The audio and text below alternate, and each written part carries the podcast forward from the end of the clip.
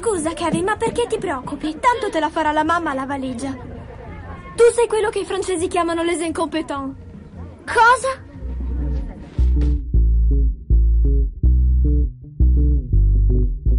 Ciao a tutti e bentornati agli Incompetenti, il podcast di cinema sotto Piacei, perché ve lo dico già all'inizio, sono sotto un antidolorifico, quindi sarò particolarmente rallentato oggi, ma per fortuna con me ci sono i velocissimi Francesco Chignola, ciao Francesco. Pim pim pim, ciao. E direttamente da Russia con furore Lorenzo Bertolucci. Siamo carichissimi, ciao. Siamo carichissimi, a palla. Allora, ultima puntata prima di una breve pausa estiva, faremo, come dicevamo prima, sarà il season final prima di un, un, agosto in cui ci faremo i fatti nostri per poi tornare a settembre con un sacco di novità che però ancora devo un attimo decidere quali saranno. Quindi più o meno con la stessa cadenza solita, solo che... Vabbè, però Questa volta un attimino più... aspettare un mese è... per un nuovo episodio. Esatto. Sappiate che non vi penseremo per un mese di fila, esatto. poi riprenderemo a pensare a voi a settembre. Scaletta comunque abbiamo cercato di farla interessante, dicevamo, e partiamo subito con uno dei, dei picchi del, di questa stagione estiva, che è Toy Story 4. Lorenzo inizia a parlarcene tu, poi ne parlo anch'io perché l'ho visto. Bravo, Toy Story 4, tutti sappiamo cos'è, è il quarto episodio per chi invece non sapesse cos'è. è il quarto episodio della, della, saga più amata della Pixar. È un quarto episodio che eh, ha fatto un po', quando è stato annunciato, ha fatto un po' storcere il naso perché il terzo episodio aveva chiuso perfettamente un ciclo narrativo. Eh, la, la Pixar ultimamente, soprattutto da quando si è accoppiata con la Disney, non è che sia proprio stata eh, al di sopra dei sospetti di speculare su, sulle Mm-mm. sue storie più belle, con dei sequel insomma, che, che, hanno un po' lasciato il tempo che trovavano. E quindi c'era il fondatissimo dubbio che anche questo Toy Story 4 che esce, non sembra, ma esce dopo un bel po' di anni anche rispetto al terzo episodio che credo che sia del Mm. 2010 o 11, quindi Sì, sì, sì. ma, insomma tempo è passato, per non, per non, parlare poi di quanto tempo è passato da Toy Story 1. Ci sono stati un sacco di cambiamenti di sceneggiatori, a un certo punto essere, c'era anche Rashida Jones, eh, sceneggiatrice di Toy Story 4, poi è stata mandata via e alla fine la sceneggiatura è di eh, veterano Andrew Stanton, che eh, tutti conosciamo, e della non veterana, anzi credo esordiente assoluta, tale Stephanie Folsom per la regia di un altro eh, esordiente ex, eh, credo, uno di quelli che lavorano come animatori alla Pixar e poi mm-hmm. diventano registi di qualcosa, si chiama Josh Cooley, che si Coley con due O. Ehm, Cooley. Eh, si chiama così. Oh, com'è questo Toy Story 4? Questo Toy Story 4 a me è piaciuto tanto, tanto, tanto e anche tanto. Regge assolutamente il, il confronto con gli altri, ma soprattutto, secondo me, eh, è necessario o almeno eh, non, è, non, è, accessorio, ha assolutamente un suo senso narrativo di, di, esistere, te ne rendi conto mentre lo vedi, dici che cosa ci sarà altro da raccontare, ok, eh, Woody stavolta alle prese con la bambina e quindi anche la bambina che comunque sta andando all'asilo e sta diventando una specie di Andy che inizia a distaccarsi dai giocattoli perché sta crescendo, e il dubbio che sia la solita tiritera è fondato. Poi eh, ti rendi conto che eh, sta succedendo una cosa eh, che è naturalissima eh, dal punto di vista narrativo e non ci, avevi, non, ci avevi, pensato, perché se cerco di stare con meno spoiler possibili. È Grazie. complicato, sì. sì. Quella che noi avevamo visto nei primi tre episodi era la storia dei bambini e di Andy in particolare vista attraverso i giocattoli, dal punto di vista dei giocattoli. Quello che invece eh, non avevamo visto era come si evolve il personaggio di Woody, come si evolvono i giocattoli, cosa succede quando mm-hmm. sono passati vent'anni da quando giocavi con i bambini e questi bambini ormai uno è diventato c'ha i figli, quell'altro, quell'altra va all'asilo e quindi te sei sempre uguale a prima perché non invecchi, però eh, le tue esperienze le hai fatte sono tantissime e sei una persona di quanti anni, quanti, quanti anni ci avrebbe Woody se fosse un, di carne e ossa? 60, 50, esatto, sì. E quindi questo è quello che si racconta. La cosa, la cosa bella è che da spettatori che hanno visto il primo film quando avevano l'età del bambino Andy, adesso questo è un film fatto quasi più, più che per i bambini, per quelli che erano bambini all'epoca e che quindi si riconoscono in questo personaggio eh, invecchiato ma che ha ancora voglia di dire, voglia di fare, di non essere lasciato indietro, che si trova a gestire dei giovinastri, tra virgolette, smidollati e scemi come il povero Forchi, e si trova a fare da bali a bambini che non lo cacano, a giocattoli che hanno più fortuna di lui o, o che sono stati dimenticati eh, in tutto e per tutto e, e quindi niente, arriva il momento per Woody finalmente di dire e io e questa è la risposta a questa domanda. Tutto fatto con la solita pazzesca, incredibile perizia e tecnica e di scrittura, un ritmo incredibile, si ride come matti, ci sono delle scene che mi hanno fatto veramente divertire tantissimo e Pixar ai, ai più alti, quasi ai più alti livelli, molto ovviamente gioca sul fatto che ormai conosciamo e adoriamo e vogliamo bene a questi personaggi da tanto tempo, è molto denso di contenuti, non sempre forse riesce a dire tutto quello che si, si prefigge di, di, dire, ma quando lo fa e ci riesce e punta a farti piangere, gli, gli basta fare come, come Thanos. Metà del, degli esseri del viventi, del creato, piangono. Sono d'accordo, quello che ho pensato vedendolo è che mentre i primi tre film sono un po', eh, cioè parlano di, di, giocattoli, ma parlano di noi, parlano dei bambini, del rapporto. Questo è il primo film in cui si parla, i protagonisti sono i giocattoli, cioè è una loro storia e la, la bimba che è, su, che è succeduta ad Andy rimane un po' sullo sfondo rimane più che altro un motore delle, delle vicende, non il fine ultimo del racconto. Questo secondo me, io forse dove non sono d'accordo rispetto a quello che dicevi, ce l'ho visto come un non tanto una, una, un sequel necessario, ma una sorta di punto di partenza per fare altra roba, nel senso che io col terzo ero a posto e la storia aveva detto tutto quello che aveva da dire. Questo prende i personaggi e parte per un'altra, per un'altra tangente, tendo anche es- esplicite delle cose che nei vecchi film erano un po' implicite, cioè anche delle, delle domande molto pesanti sulla, mm. su, sull'esistenza, sul significato della vita, su cosa vuol dire eh, essere vivi e quale scopo tu, tu, tu hai n- nella vita, e in questo declinata secondo il ruolo che hanno eh, i giocattoli nel momento in cui la loro funzione sembra esaurita. Erano cose che ovviamente c'erano anche nei primi tre, però qui sono prese abbastanza di petto. C'è anche un, cioè, un, un momento che mi ha fatto molto ridere in cui eh, Forchi, che appunto questo, avrete visto tutti i trailer, è un giocattolo creato proprio dalla bambina partendo da una forchetta cucchiaio, in italiano purtroppo non abbiamo un equivalente, che dice ma io perché sono vivo ed è proprio una cosa che eh sì. funziona abbastanza e ti lascia abbastanza sconvolto che lo, lo, prendano così di petto e così dritto perché poi per il resto fa quello che ha sempre fatto la Pixar con la, con la sua insomma, quella, come la chiama, la magia della Pixar, cioè l'idea di parlare di cose molto grandi, molto pesanti, facendolo con una leggerezza e con un, una perizia, con un, semplificando ma senza banalizzare la questione e riuscendo a farti crepare dal ridere con un cast di personaggi che si è molto allargato stavolta mh, e sono tutti molto ben riusciti, sì. riprendendo la nostra una vecchia conoscenza che adesso l'hanno declinata nella protagonista femminile un po' cazzuta che eh, che adesso boh, insomma ci si aspetta, però è fatta molto anche, bene anche quell'operazione lì. Sì, è diventata una specie e... di furiosa. Sì, è esatto, però... Senza un braccio. Mm-mm, però funziona e ne, insomma è costruita bene, non è, non è, in nessun modo forzata la cosa.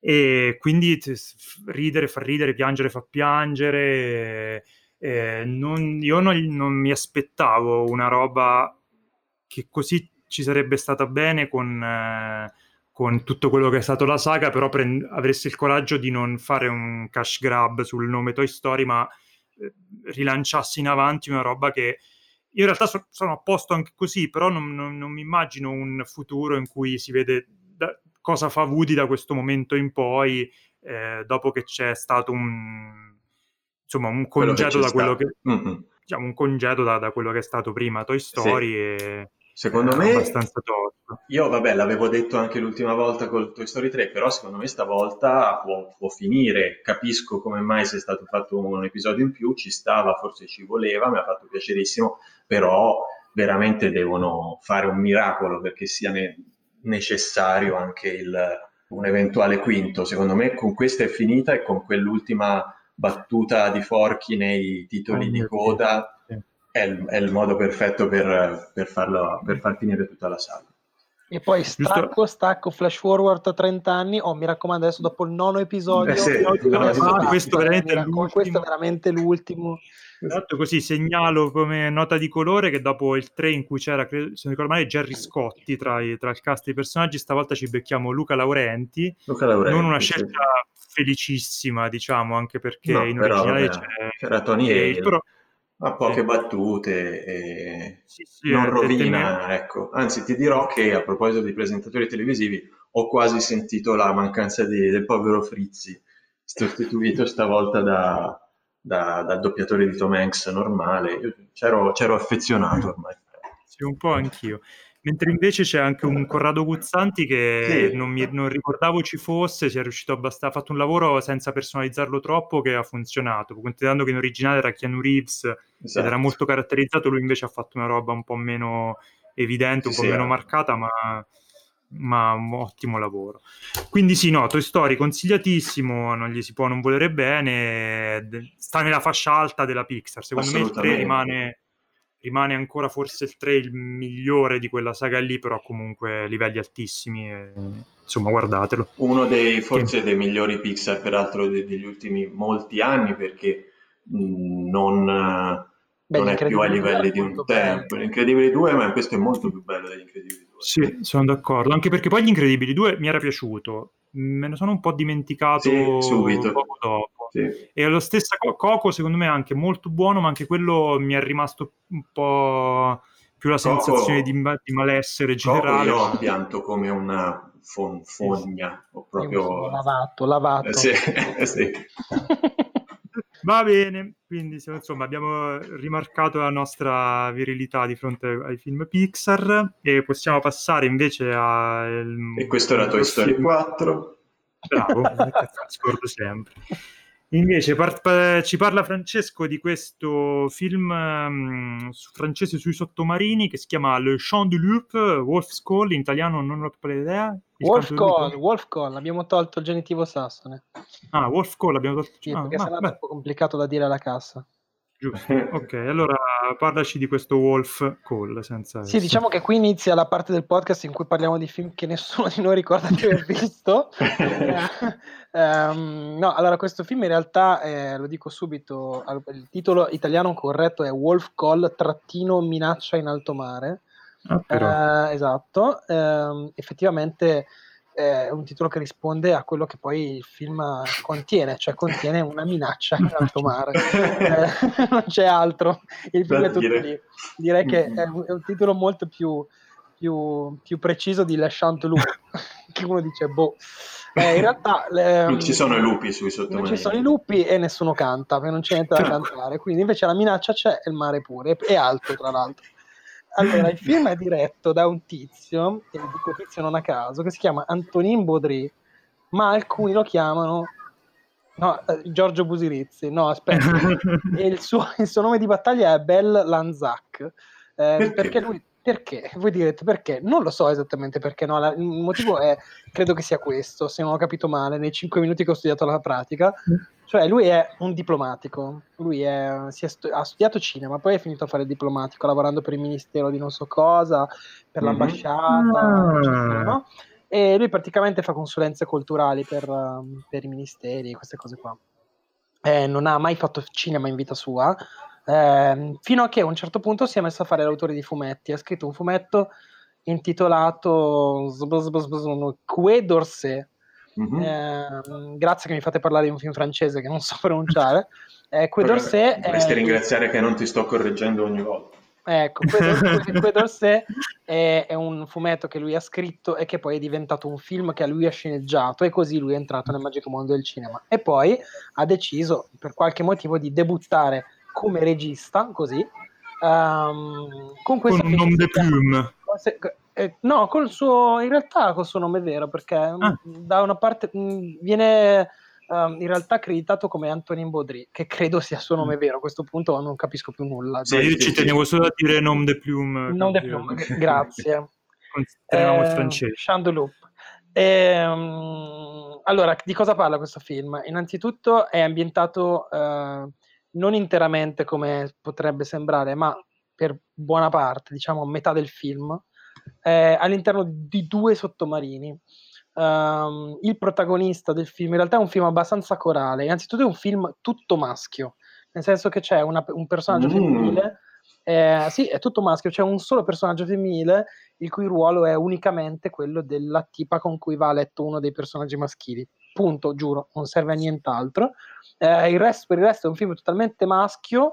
Eh, il protagonista è questo ragazzo, eh, questo ragazzo che si chiama François Civil, che è un, ragazzo belloccio, eh, che interpreta il ruolo dell'orecchio d'oro. Um, che cos'è l'orecchio d'oro? All'interno di un sottomarino, lo, lo, scopriamo per la prima volta guardando questo film, un orecchio d'oro è quello che praticamente tiene le cuffie belle attaccate, sente i rumori e ti sa dire questo rumore è il rumore di una balena o questo rumore è il rumore di un missile che ci sta per colpire. Distingue, diciamo, non solo queste due cose, ma tra di loro, solo... che forse sarei in grado anch'io di farlo, sì. ma, eh, ma sa distinguere, per esempio, eh, sentendo il rumore di una pala di un sottomarino o del numero di pale oppure del rumore che fa capisce eh, che capisci, modello è per esempio un, un, amico che quando gira, passava una moto per strada diceva quella è una onda e io dicevo come fai? Così però sui sottomarini. L'orecchio d'oro. L'orecchio d'oro esatto. E praticamente uh, cosa succede? Lui sente durante una missione, lui sente questa, questa, questo rumore, lo identifica erroneamente e questo errore scatena una serie di conseguenze non del tutto chiare perché il linguaggio è assolutamente tecnico eh, sì. quindi è facile anche perdere un pochino il, il, filo del discorso, scatena una serie di conseguenze che portano praticamente a, ehm, a un, a, alla, alla, minaccia in alto mare di cui dicevamo, cioè la minaccia dello, dello scoppio della terza guerra mondiale. Ehm, poi in realtà c'è una grande rivelazione che ovviamente lo spoiler è il super spoiler, il super twist narrativo del, del, film che non vi rivelo, però insomma diciamo che eh, i personaggi di questo film sono messi di fronte a uno scenario, a uno scenario globale in cui siamo a, un, a tre ore dall'apocalisse praticamente, con missili che partono e possono colpire eh, popolazioni civili con milioni di morti, e, e, il destino dell'umanità, di tutta l'umanità, è nelle mani di, que- nelle mani di questi maschi che, sotto, che sott'acqua eh, si, si, si, fanno forza uno con l'altro dicendosi delle cose, urlando, e oppure si sgridano. Eh, molto spesso si sgridano Ehm, allora, è un film molto divertente per chi ama i film sui sottomarini, che sono quanti? 4, 5? I film sui sottomarini o quelli che li amano? I sottomarini, quelli che li amano sono tanti, dai. Amano, io, adoro, sì, io esatto, ho una, una esatto, teoria, esatto, un assioma per cui non esistono film di sottomarini brutti. Non esistono film di sottomarini brutti? Brutti. Brutti. Ti ricordi giù le mani dal mio periscopio? No. Era molto era fatto bene. No, te, no, te lo giuro, no, è un film vero. Giù le mani al mio periscopio, andate a cercarlo. Vabbè, insomma, il succo di questo film è i francesi sono in grado di fare un film del genere. Stanno a letteralmente 5 metri da noi, perché se tu puoi fare il salto da una parte all'altra, eh, no, mettendo ah, eh, il piede da una parte all'altra, sì. E noi non siamo in grado di fare un film sui sottomarini in cui l'umanità è minacciata dalla terza guerra mondiale. Ci Tra l'altro il mare è anche lo stesso, no? Cioè, lo stesso nostro mare. Eh, Adesso mi stai fa- mettendo dei dubbi sul fatto che non so in che mare è ambientato questo film, è alto. Allora, io adesso... Beh, il Mediterraneo può una cosa, però con, con, Lorenzo mi vergogno sempre perché temo di fare degli errori di, di mm geografia terrificanti. Però diciamo che l- l'apertura è ambientata... Aspetta, cazzo. Sto guardando Google Maps con la vergogna umana. Ok, sì, è nel Mar Mediterraneo perché comunque sono sì. sulle spiagge della Siria. Quindi... Ecco, esatto. Eh. E quindi... Va bene, Lorenzo, una cosa... No, non sapevi dove era la Siria?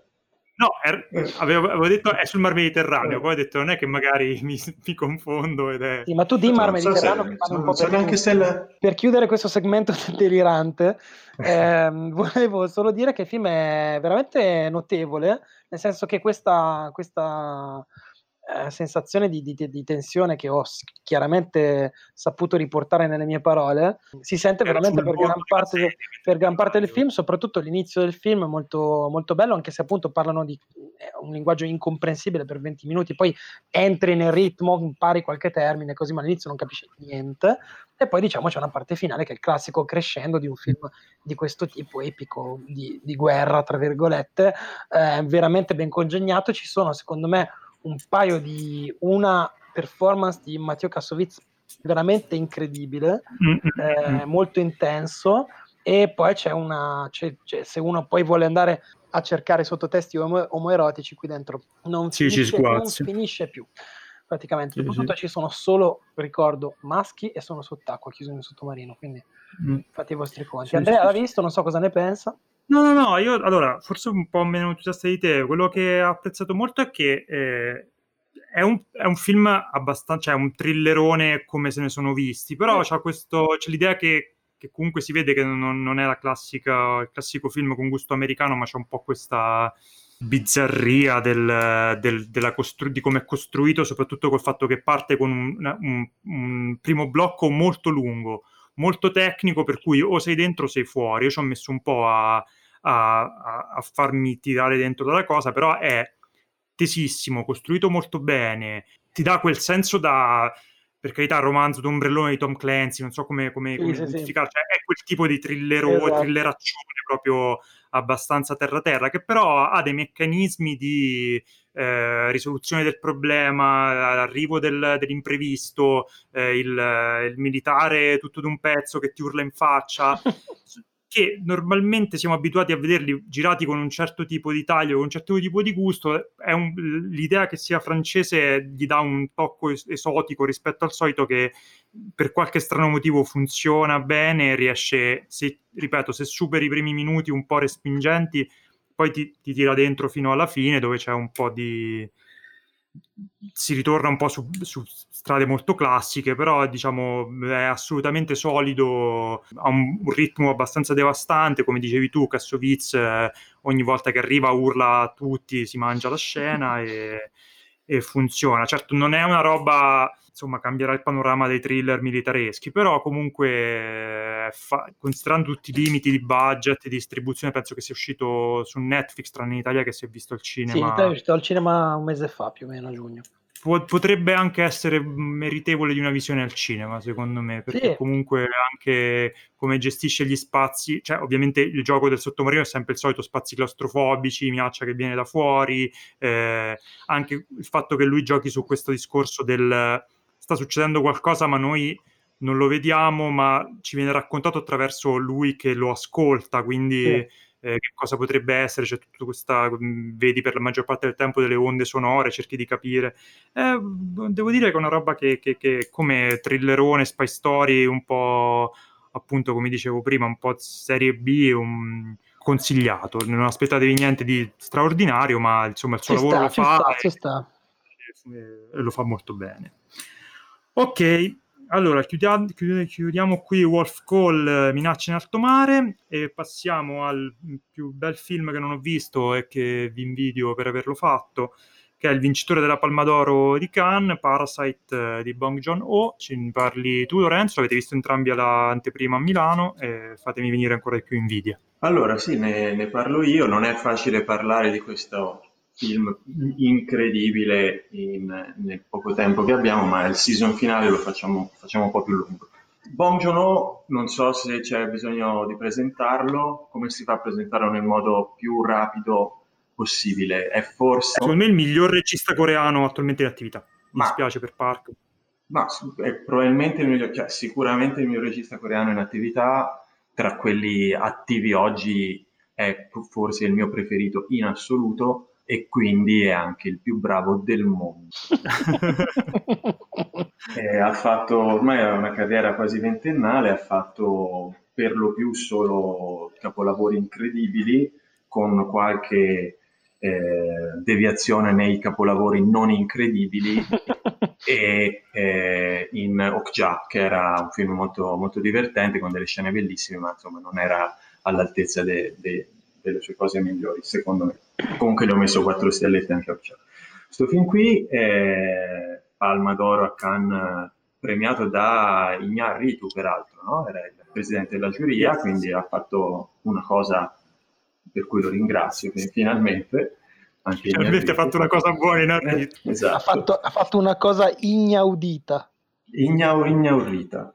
Questa la il, No, no, questa la teniamo, anzi diventa la sigla. Pong, eh, il motivo per cui ci piace così tanto è perché è chiaramente un regista che ama il cinema di genere, ama il thriller, ha fatto un monster movie, ha fatto un film con il serial killer, ha fatto un film con un altro mostro più ciccioso, bazzica sempre i territori del, del thriller, dell'action e li immerge però in una visione del mondo e del cinema che è assolutamente solo ed esclusivamente sua, per lo più eh, da commedia nerissima, familiare, degli, degli ultimi dei dimenticati, dei, dei diseredati, che eh, cercano una rivalsa che il più delle volte non arriva mai e che eh, si eh, sviluppa, si esplica, si concretizza proprio con eh, il linguaggio del cinema d'azione o del cinema thriller ehm, in un passaggio continuo tra commedia e dramma e alle volte le due cose coesistono. Così ho presentato Bong. Eh, questo Parasite è, è, appunto una tragicommedia, anche questa, sempre con una famiglia derelitta, sempre con il padre interpretato da Song Kang-ho, ormai non verrà mai ri- abbastanza riconosciuto nel mondo quanto ha dato al, al cinema coreano questo uomo. È la storia di questa famiglia che vive in un seminterrato, che piega cartoni delle pizze per raccogliere un po' di soldi. E vive padre, madre, figlio e figlia vive in questa vive in situazioni di indigenza, sempre alla ricerca di, di espedienti, piccoli espedienti per accumulare un po' di soldi. Figlio ha un amico che gli consiglia di andare per guadagnare un po' in casa di una famiglia molto molto ricca a insegnare inglese alla figlia. Lui ci va, c'è questa casa che, come sempre si dice delle case belle nei film, è un po' un personaggio a sé. tutta di design, tutta, tutta vetri, superfici lucide, eh, specchiate, scale a vista, eh, bottiglie pregiatissime, eccetera. Eh, lui va lì e entra un po' nelle grazie di questa famiglia ricca che non, non è particolarmente stronza, è solo un po', come dire, un, po' completamente al di fuori della, della, della, realtà e soprattutto della realtà di questo ragazzo con la, con la famiglia povera. E eh, piano piano, e dico solo questo perché poi la, la storia è ricca di colpi di scena, piano piano lui eh, riesce a far entrare al servizio della famiglia tutti i membri della sua famiglia, senza ovviamente dire ai datori di lavoro che sono tutti imparentati loro. Quindi eh, il padre diventa l'autista, la madre diventa governante, la sorella diventa la, la tutrice del, del bambino più piccolo e loro fanno finta di eh, non, non, conoscersi e, e, entrano a lavorare lì e iniziano a guadagnare bene. E iniziano quindi a installarsi un po' in questa, in questa grande casa. E la storia viene, è chiaramente una, una, un canovaccio da commedia degli, degli equivoci e come tale viene eh, narrata proprio con, con, toni da commedia anche esilarante eh, per, per, lungo tempo. Eh, c'è una scena fantastica che, che ha scatenato l'applauso in sala in cui la vecchia governante viene tagliata fuori dai giochi in modo che possa subentrare la mamma, eh, che è un crescendo incredibile tra slapstick e eh, inseguimenti vari fa, fa ridere tantissimo e come sempre in Bong eh, ti porta dove vuole lui con, la, con l'azione, con la commedia e poi ti mette di fronte più, ai più terribili eh, dilemmi morali quando vedi dove sta andando a parare realmente la storia, scopri i colpi di scena e ti trovi di fronte a una situazione che, pur non smettendo mai di farti ridere, è anche profondamente angosciante, drammaticamente politica, mai come in questo film c'è veramente un discorso molto forte sulla lotta di classe, capace nella stessa inquadratura di divertirti, di, di farti venire un'angoscia terribile di farti penare perché non sai da che parte stare, più si va avanti e più le due, le due fazioni, le, le, due classi, inizi a conoscerle, inizi a capire quali sono i, i loro errori, i loro punti di, con cui empatizzare, i punti invece che te li fanno eh, disprezzare, nessun personaggio si salva, poi succedono altre cose che, di cui sarebbe bellissimo parlare, ma eh, lo stesso Bong aveva detto, aveva pregato i giornalisti a Cannes di non dire come, come va avanti la storia. Il film è bellissimo e inutile che mi dilunghi, sono stato un po', un po sul vago, se Francesco vuole, vuole unirsi, verrà anche più entusiasta di me. Eh, no, io sono, sono, assolutamente entusiasta come te, eh, o più di te, insomma, siamo a dei livelli in cui si distinguo, insomma, lasciano il tempo che trovano, eh, a livelli, ma- cioè, livelli massimi, per quanto mi riguarda, cioè uno, secondo me, uno dei film, cioè uno dei film più belli che ho visto questo decennio che va a finire, eh, cioè un film da top, top 10, top 20, adesso non è che mi sono messo a fare delle liste ancora degli anni 10, però comunque qui siamo ai, mass- secondo me, ai massimi livelli. E ai massimi livelli di una, della filmografia di un regista che, come dicevi tu, non ha mai sbagliato un film, ma a livelli eh, che riconosco in pochissimi altri registi, anche registi come, eh, diciamo, cioè, voglio dire, Parchan Book ha fatto I'm a Cyborg, That's Ok. Eh, che secondo me... Che sì, era no, buono, che era buono. Avuto il suo periodo un po' così. Bon, bon Juno un film così non l'ha mai fatto, per dire. No. Eh, questo vale per la maggior parte dei registi. Lui ha una, ha una riesce a mantenere una, una, qualità e una visione, una, e come dicevi tu, anche una coerenza tra le sue opere che è incredibile con, considerando che sono film così diversi tra loro. Io, finito Parasite, mi sono sentito come se fossi stato due ore eh, in una lavatrice, in una centrifuga. Sono uscito s- completamente sballottato, gasato come un bambino, eh, terrorizzato, cioè tr- tremavo e ridevo.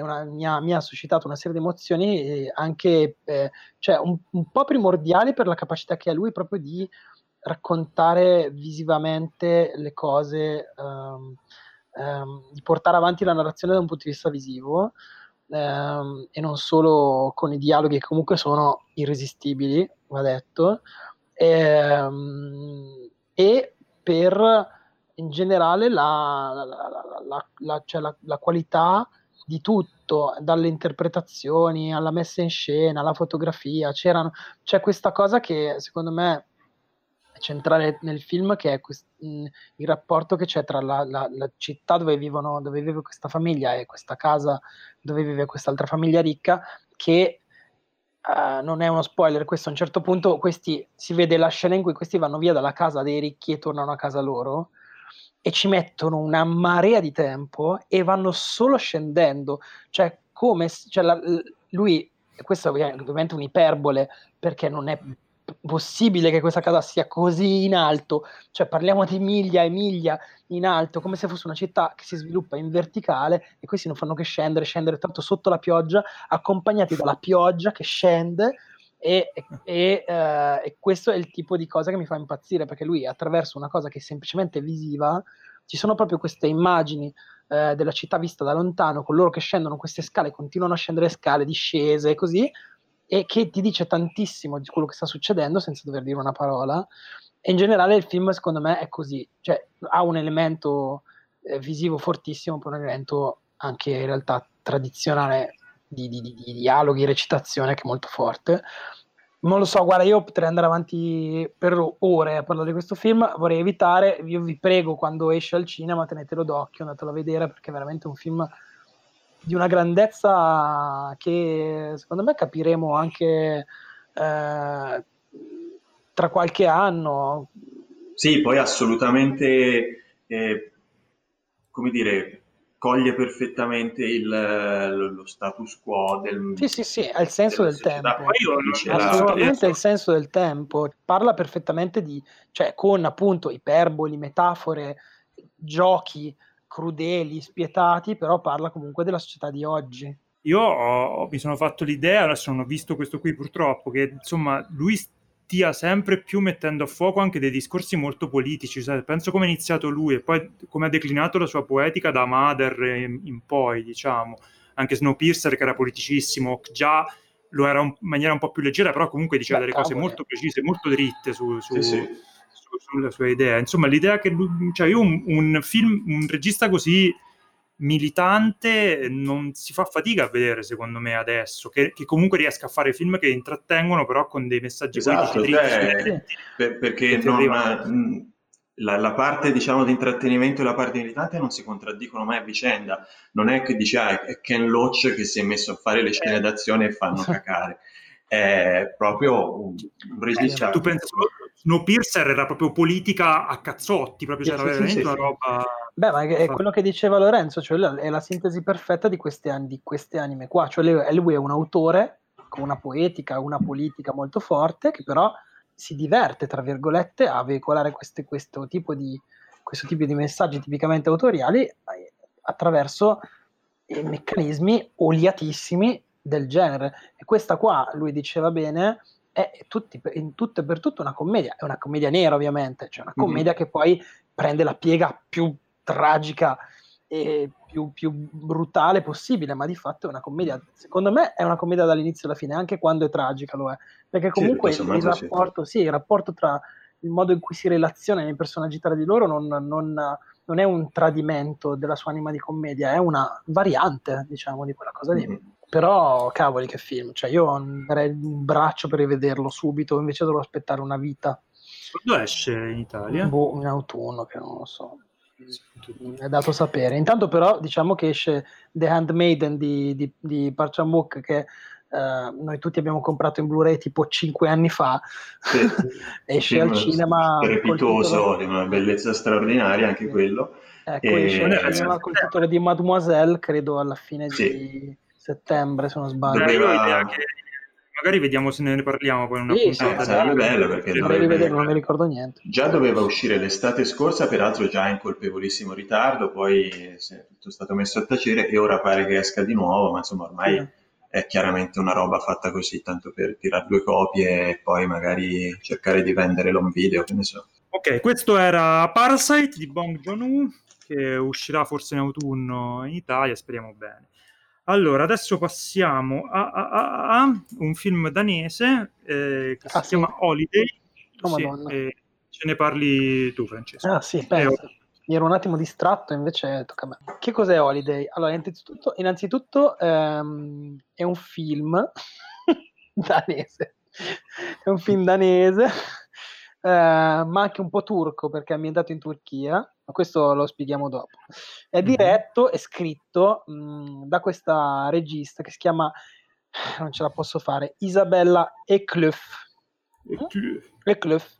Isabella Eklöf, di lei abbiamo già parlato, anche se non ne abbiamo parlato, perché lei era una, la cosceneggiatrice di Border. Eh, non, so ah, lo, non, so se ve lo ricordate, ma Border era quel film eh, in cui non si può dire bene mm-hmm. i protagonisti cosa erano, ma eh, qui, in cui erano, erano creature era di quella confine. che era quella creatura di confine, era quella eh, poliziotta eh, della dogana che, che annusava la gente. Ok, eh, mamma mia, terribile sto presentando malissimo questo film. Nostri fantastico. Ecco, eh, la, la con questo film, che è la sua prima, se non sbaglio, regia, magari mi sbaglio, però non dovrebbe essere la sua prima regia, non smentisce il fatto di essere un po' eh, una bella persona strampalata, mm. ehm, perché anche questo film è abbastanza tosto. Eh, di cosa si tratta? Allora, è... Ehm, la storia di una ragazza che si chiama Sasha. Non, sinceramente non ti so dire di che, ori, di che, origini sia, però una ragazza si chiama Sasha. No, no, è, è danese. danese cioè... mh, mm, va bene, ok, sì. Una ragazza danese che si chiama Sasha che raggiunge il fidanzato in Turchia per passare le vacanze con lui, le holiday appunto del titolo. Uh, in realtà uh, il loro rapporto, diciamo che um, nelle, nelle, trame che circolano nel film, lei viene definita più una trophy wife che una vera fidanzata, cioè questo qui è un, un, un ricco spacciatore di droga e questa è la, la ragazzina che si è che si è tra virgolette comprato comunque che mantiene con il suo, con il suo, mm. con il suo lavoro e si porta in giro perché insomma si, ragazza piace, piacevole che non sembra eh, darsi dei grandi problemi a, frequentare il, questo spacciatore con tutta la sua eh, allegra compagnia di, di, di collaboratori Uh, brava gente. Brava gente, brava gente. Bella gente, brava gente soprattutto. Cosa succede? A un certo punto lei conosce questo incontro, si vede, in gran parte del film in realtà è lei che vive queste vacanze in Turchia con questo tizio, le succedono delle cose normali ehm, che gradualmente capisci che non sono tanto normali, nel senso che ha un rapporto con questo, che, con questo uomo non propriamente sano, nel senso che lui lui e anche collab- i suoi collaboratori, alcuni suoi collaboratori la maltrattano e questi maltrattamenti arrivano a sfociare in una, in una scena che, di cui si è parlato molto, che è una scena eh, di stupro messa in scena dalla, dalla regista in modo veramente, eh, come dire, glaciale, cioè c'è una camera mm. fissa su... Uh, l'interno di una casa, tra l'altro una casa arredata in, molto, in modo molto asettico, quindi eh, in cui succede questa cosa, succede questo, questa violenza, che però non viene raccontata come la violenza, eh, classica violenza dei, dei, dei, film rape e revenge, per capirci, che un film come Revenge, per esempio, cioè la violenza sessuale che sconquassa il personaggio e poi crea delle conseguenze, viene raccontata come una cosa che è considerata la norma dai personaggi. Cioè, e eh, in qualche modo anche da lei, che eh, si vede che comunque viene, rimane scioccata da questo tipo di, di, di, atteggiamenti di, di, violenze, ma non, non succede no, nulla che... Poi, cioè, è, è, talmente normalizzata che entra un po' nel flusso esatto. di tutti i piccoli entra... grandi esatto. che lei ci sono dice. tante piccole violenze che vengono mostrate, di cui questa scena qui è un po' il, il, il punto d'arrivo ed è un po' la, la, grossa provocazione del film, perché la scena è girata in tutto e per tutto come quella di, di un porno, cioè si vede tutto, tutto quanto dall'inizio alla fine, è abbastanza sgradevole a vedersi, ehm, devo dire, eh, però è, fa, il suo, fa il gioco della regista, nel senso che il discorso è quello che dicevi tu, appunto, del, della normalizzazione di questo tipo di, di, atteggiamenti. A questo punto il film sembrerebbe prendere una piega, come dicevo prima, da, da Rape Revenge, cioè quest'uomo mi fa queste cose e io allora agisco di conseguenza. In realtà la, la regista, la Eklof, eh, non, non, ha questa intenzione e purtroppo, no, cioè purtroppo non ho nessuna intenzione di dirvi come andrà, come, come, va avanti la storia, però non è assolutamente come vi immaginate. Il film è veramente un, molto, molto forte, molto provocatorio, però intelligente. Al centro del film c'è la performance di questa attrice eh, completamente sconosciuta che si chiama Victoria Carmenson, eh, che è veramente rivelatoria, direi. È un, è un film sicuramente che mette, che mette, alle strette e mette alla prova lo spettatore in, in, molti, in molti, sensi. Eh, io l'ho trovato molto stimolante appunto perché su certi argomenti non prende la strada più facile, prevedibile, anzi prende una strada che io ho visto prendere poche volte eh, su questi temi e l'immagine che dà dell'umanità del mondo è veramente cioè, di un nero che più nero non si può. E non so se Andrea vuoi aggiungere qualcosa. No, no, è detto... è, è, è, io mi rendo conto, è un po' difficile parlarne perché eh, c'è una... Io ho voluto raccontare della presenza di questa scena e un po' del rapporto che c'è tra lei e questo uomo suo, però dentro ci sono un sacco di altre cose che succedono, perché lei a un certo punto incontra questo, questo, questo svedese, questo, sì, questo tedesco in vacanza e la gelosia del suo uomo nei confronti di quest'altro uomo eh, crea delle dinamiche anche da, da triangolo amoroso eh, che poi sfociano in, altre, in, altri tipi, in altri tipi di violenza. Eh, però eh, diciamo che la parte centrale è appunto la figura di questa donna eh, che sembrerebbe essere quantomeno vittima di preda degli, degli, eventi, vittima di questa violenza che però è endemica, anche perché il, il resto della, di questa piccola comunità di spacciatori guarda e chiude un occhio. Cioè questa violenza che lui ha nei confronti di lei fa parte del gioco come altri tipi di violenze, per esempio, non so, il, il, fa- il, il fattorino che non ha fatto il suo lavoro bene viene massacrato di botte, però poi dopo viene, la cosa diventa, come dire, una specie di iniziazione. E tutte queste dinamiche sono raccontate in modo molto, molto crudele, e però anche è un film un po', è un film un po' austriaco, diciamo, ricorda un po' quel tipo di cose che faceva, eh, sì. che faceva anche una volta, magari un po' meno, un filo meno raffinato, però ragazzi, un'opera prima direi che ce sì, la possiamo sì, fare. Tipo Ul- Ulrich Seidel. Ecco, è stato paragonato molto a Seidel, cioè un film tipo come, come Canicola e cose di questo tipo. Effettivamente ha quel tipo di approccio anche visivo, molto, è un film molto solare, molto luminoso, anche sì, le, cioè, ci sono eh, le scene notturne. Colori, questi colori molto saturi, e infatti quello che, questo che secondo me è un po' il, il fulcro del film, è che quello che più ti mette a disagio è questo questa idea di, un, di, normalizzare la violenza, di inserirla in un flusso di, un, di, una vita di questi personaggi e di quasi che metta sullo stesso piano eh, il, il, pestaggio del fattorino di cui parlavi, questo stupro, cioè è tutto all'interno un, di, questo flusso normalizzante che è veramente una roba che ti, ti, ti, ti, ti, scava un po' dentro e ti mette molto molto a disagio perché il, la regista non si tira mai indietro, ha un occhio veramente chirurgico nel, nel, nel raccontare la violenza, è molto sadico, senza, ma senza nessuna idea di fare senza nessuna idea di, esatto, di, di, di uno sguardo compiaciuto o, in, um, o comunque troppo caricato, cioè una, una, violenza buttata molto in faccia allo spettatore con queste tutto, eh, ci sono delle, tu, ci sono delle scene notturne ma le cose peggiori avvengono alla luce del sole eh. eh, davanti a tutti con questi, questi, colori saturissimi per cui se tu vedi qualche la locandina o qualche foto effettivamente sem- cioè, c'è proprio l'idea che stanno in vacanza in questo paese un po' con i colori mediterranei sì. col sole credo che, sia, Bu- credo che sia Bodrum in Turchia che è una località turistica insomma di mare e quindi ti dà l'idea di come la, la violenza nella sua banalità cioè la, la,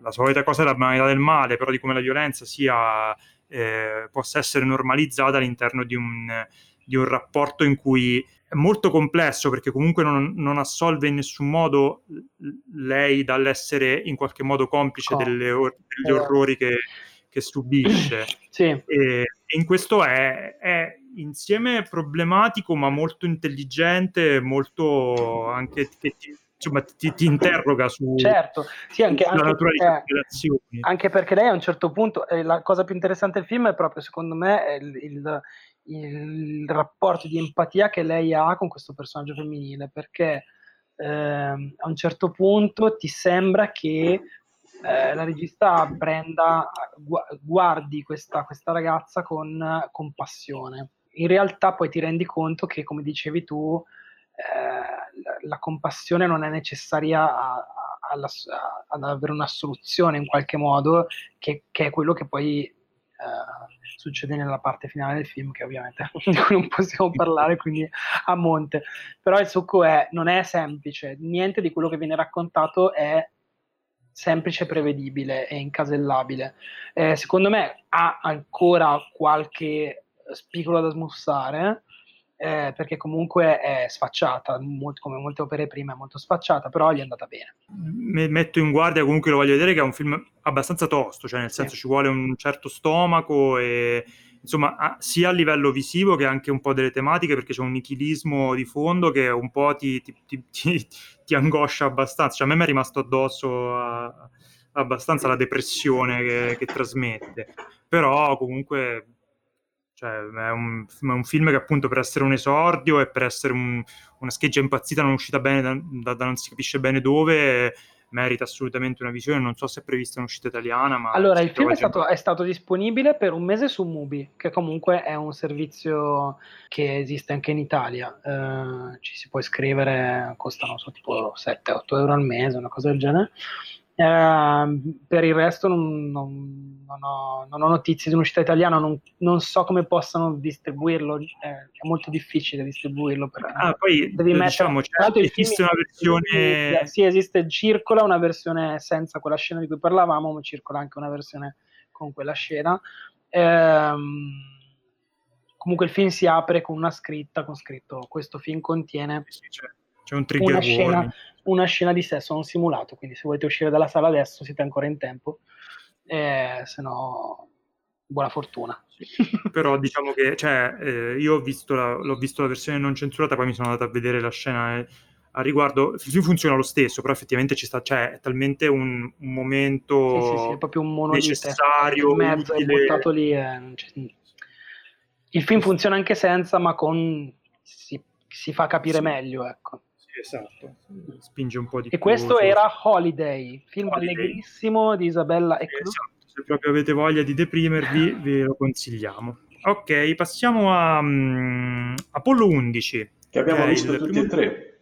Ah, è vero, l'ha visto anche Francesco alla fine? Persino io l'ho visto. Ah. Eh, documentario piuttosto bislacco perché... Mh, mm, è in realtà un, un, lavoro di montaggio di filmati d'archivio dell'epoca che raccontano la, la, lo sbarco sulla Luna dell'Apollo 11, appunto.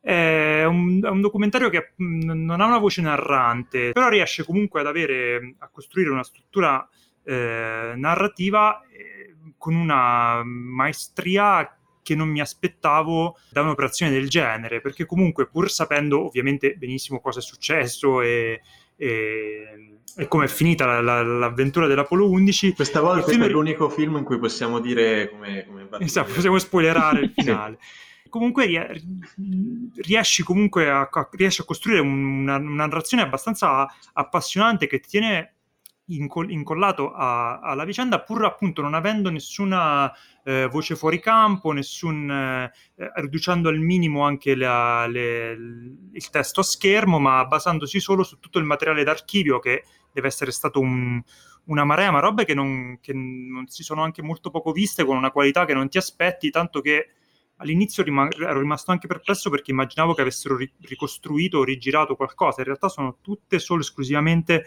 mh, video d'epoca. Eh, semplicemente hanno fatto un po' di lavoro, come dicevo prima, appunto sulla, sulla, parte sonora e hanno aggiunto una colonna sonora che funziona benissimo e che amplifica molto questa, questa, questo senso di, di angoscia che, che ti porta il non sapere pur sapendo come andrà a finire la, la, la questione.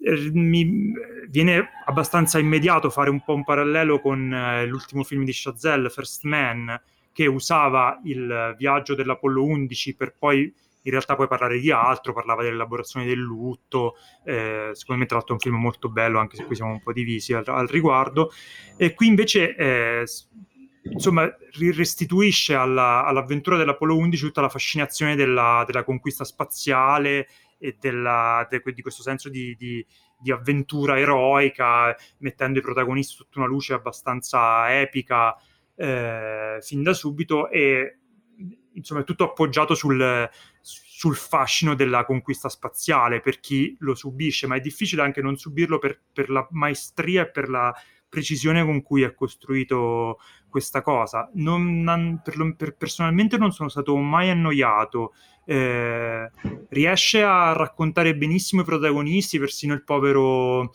chiama, Collins, quello che era rimasto eh, nella, nella, nell'astronave mentre gli altri due scendevano.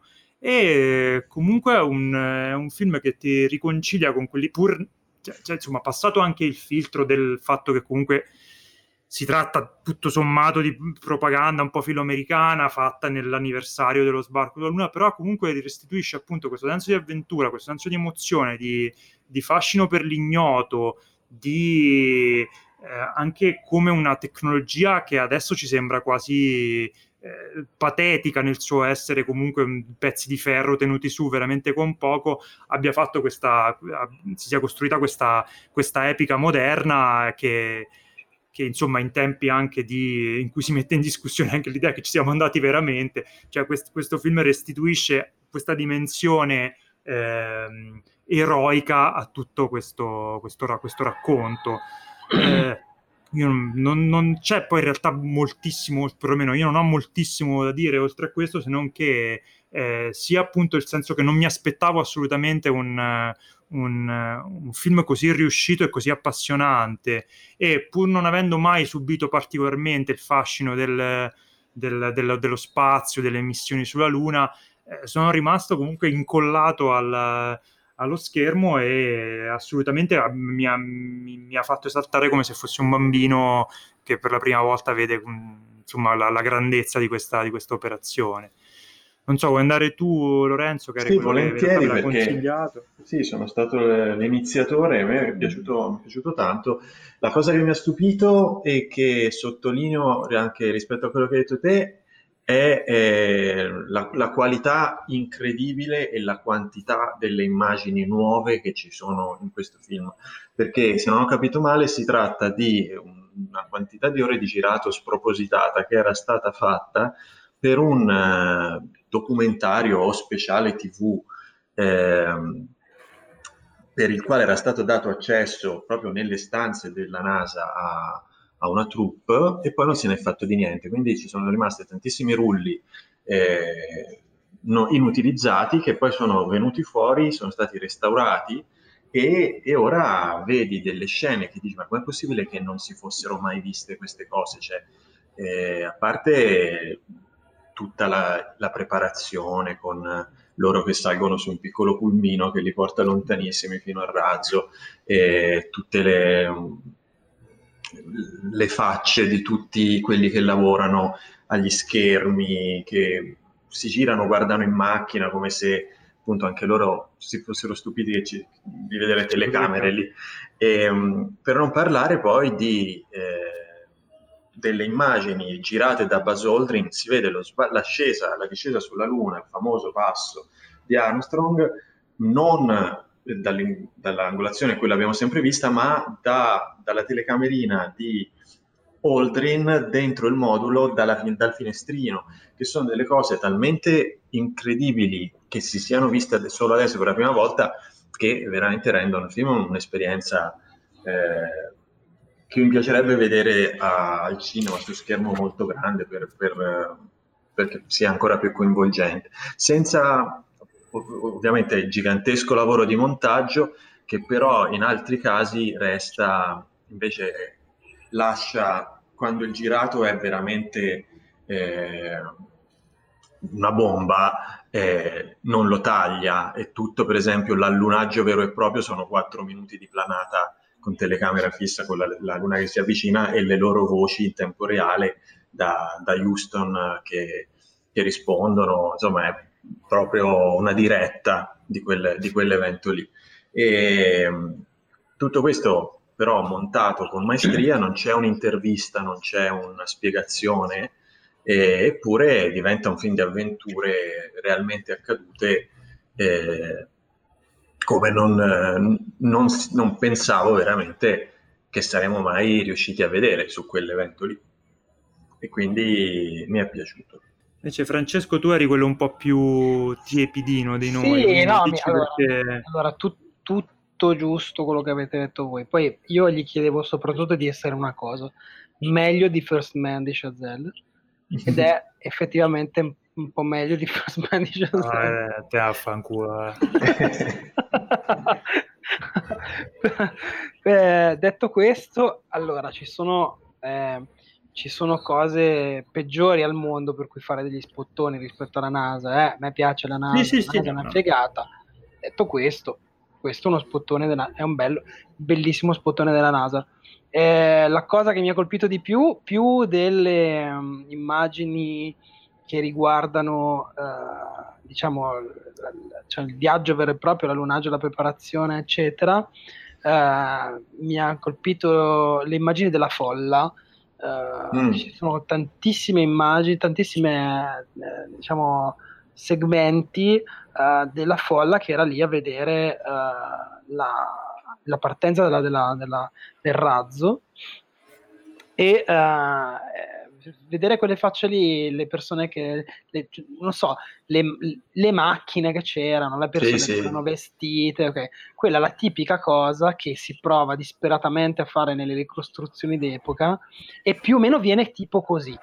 Cioè, mm-hmm. quando fanno un film girato tipo come in quel periodo lì, fanno una roba tipo così, però non fanno esattamente come erano, e quello è esattamente come era, però restaurato in 4K, come non vedrai mai il 1969 in vita tua.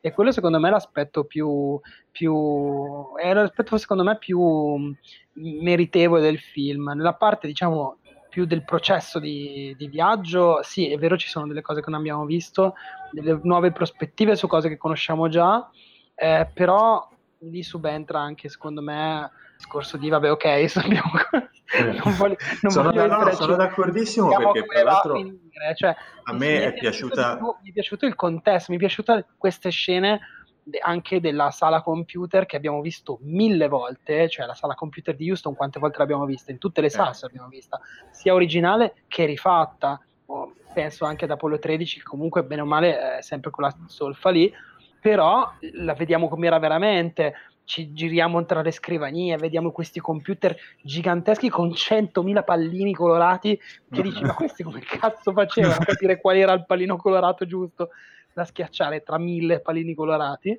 E queste cose qui secondo me è proprio la, ric- cioè, la ricostruzione d'epoca senza bisogno di farla. Questa è una figata secondo me di Apollo 11 sì.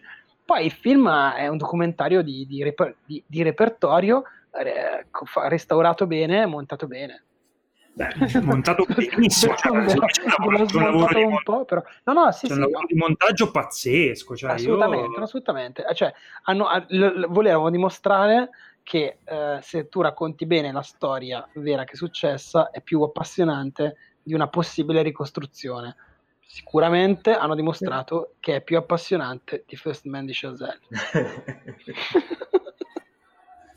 Eh, e abbiamo parlato di Apollo 11. No, no, aspetta, dovevo aggiungere qualcosa, mi sa ah, che... Okay, okay. No, no, no, niente, era solo per eh. dire che anche a me è piaciuta tantissimo, ma veramente tanto, la prima parte eh, pre-partenza, che è anche quella con eh, più, più materiale visivo e di miglior qualità, perché sono cose che anche nei documentari, nei filmati d'epoca comunque tende a non vedere e invece si sofferma molto su, quella, su quegli aspetti lì. Io guardavo tutte le, le, le, grafiche pubblicitarie nei chioschetti che vendono i gelati.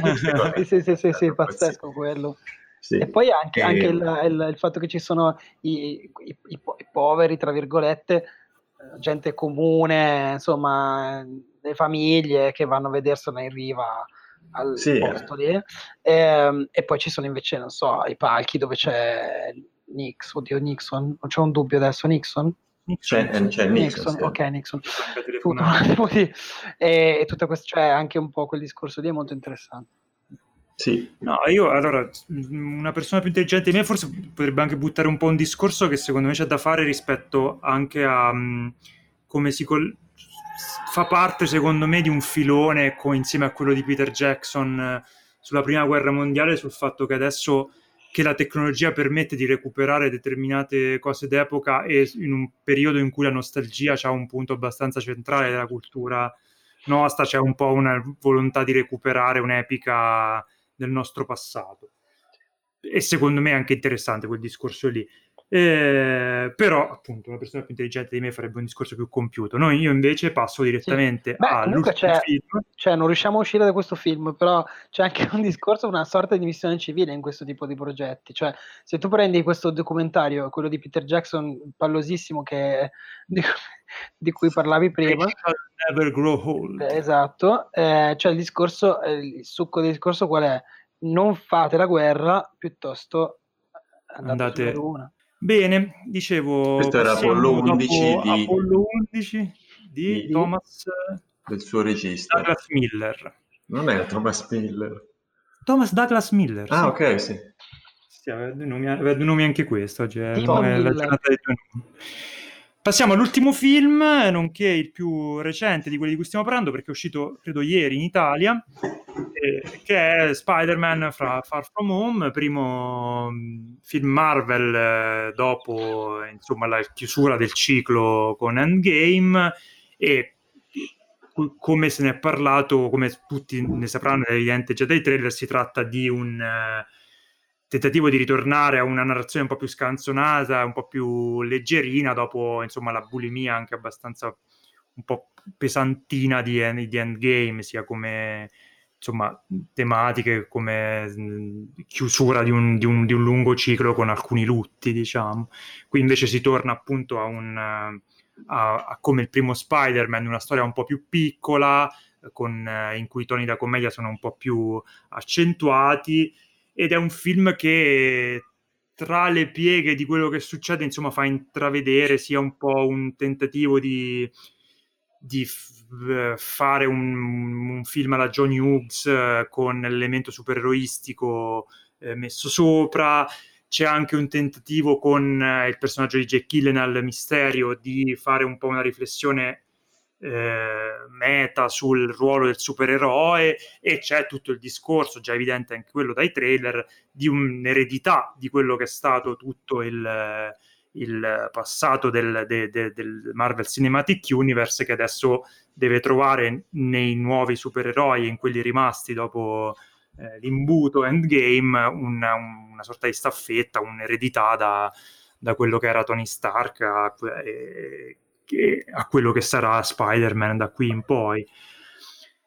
Tutti questi discorsi qua, secondo me, rimangono un po' tra le pieghe di una storia che proprio non mi ha proprio esattamente appassionato, ma ho avuto l'idea che non sono particolarmente entusiasta, ma il problema è più che altro mio, che forse avevo bisogno un po' di, non so, di una pausa un po' più lunga dopo, la, dopo, dopo Endgame non, non, sono stato proprio esattamente prontissimo a rientrare, buttarmi in, in quell'universo lì. Però il film è, assolutamente divertente, insomma, la sua voglia di, di essere una commedia la riesce a portare a portare avanti, c'ha, c'ha un buon cast, c'è una buona alchimia tra i personaggi, Jake Gyllenhaal forse secondo me è un po' sprecato, potrà fare di meglio, ma anche il ruolo è quello che è, però funziona anche con Tom Holland, hanno un po' di scambi di, di battutine che, che, sono molto divertenti e molto riuscite.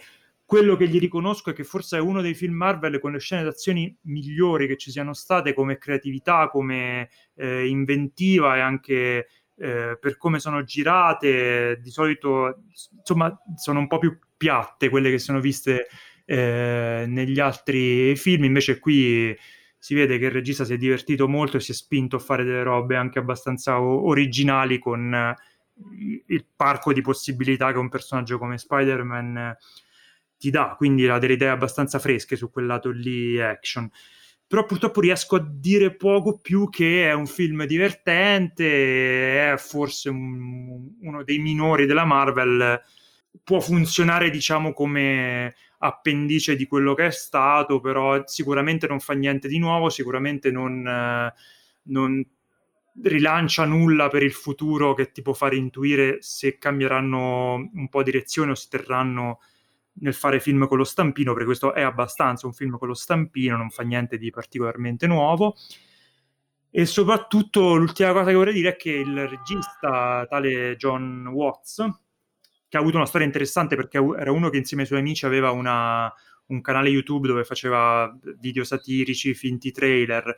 Attraverso questi ha avuto la possibilità di girare due film, secondo me, molto meritevoli, che sono Clown e Cop Car, vorrei che dopo aver fatto soldi e fama con i due Spider-Man tornasse a fare robe un po' più personali, perché questo forse se è una cosa che gli manca è proprio non ha alcuna personalità ed è tutto appoggiato su quello che avevamo visto prima, prima di questo.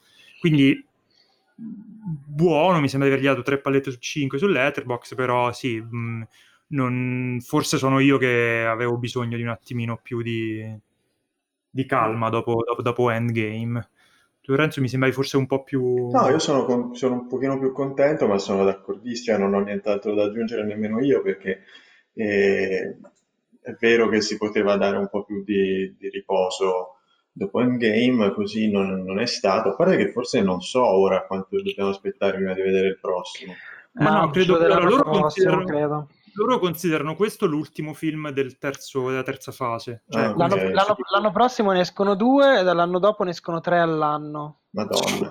Una roba del genere? O forse uno e due? Una- vabbè, comunque primavera dell'anno prossimo. Ok, comunque sì, eh, diciamo si, si ritorna, ci si rimba- mi mi rimbarco volentieri in questa cosa per cui, questa routine per cui esce il film Marvel, male che vada è comunque divertente e, e carino, si ride e ci si, ci si distrae, ecco, è- per me è stato tutti questi anni di, di Marvel eh, Universe sono stati più o meno così con, eh, con, eh, sporadici eh, picchi, eh, tra cui ora mi viene in mente eh, Thor Ragnarok eh, e poi ovviamente Endgame, eccetera.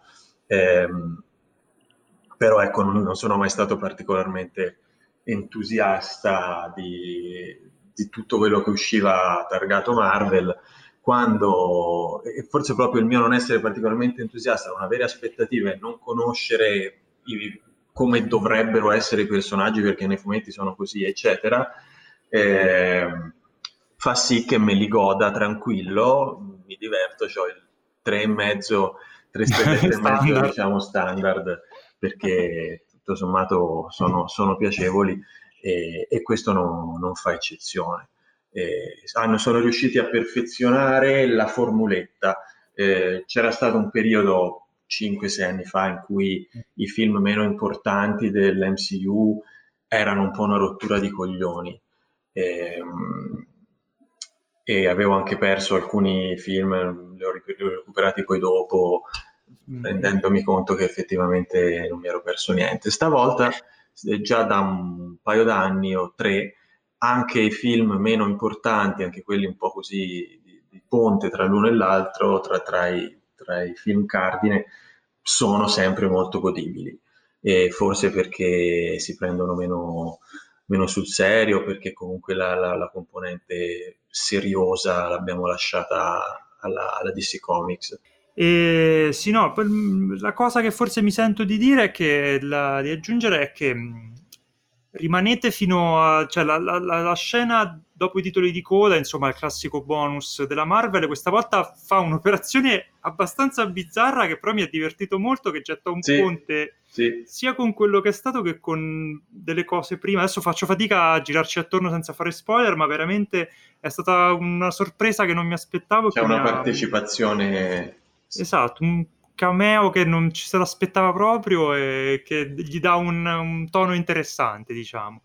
Però sì, decisamente se volete vedere un film di Spider-Man eh, molto bello, Scegliete uscito di recente, no, scegliete eh, Spider-Man, quello che ha Ah, Into, sì. Into the Spider-Verse, che forse è uno dei film animazione più fighi degli Into ultimi anni, nonché, Into the Spider-Verse è fantastico. Sì, nonché Eh, il senza- film di Spider-Man più Sì. bello. Però se dovete vedere un film di Spider-Man tra quelli al cinema adesso, scegliete direi che potete andare tranquillamente su questo.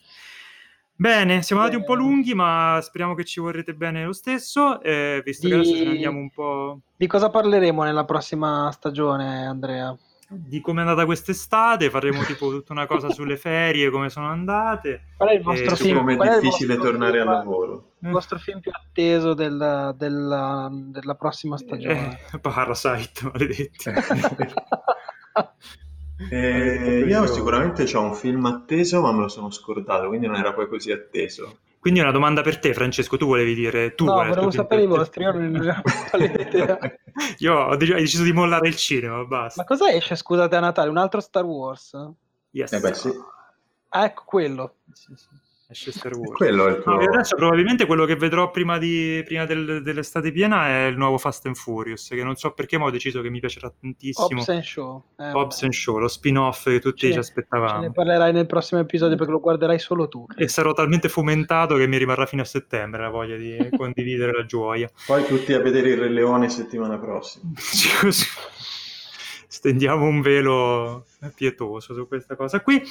E bene, grazie a tutti per la pazienza di nuovo. Ci vediamo direi a settembre, forse con qualche novità, come vi dicevo prima, ma speriamo Ma di avere. forse no. Ma forse no, speriamo forse che in realtà non.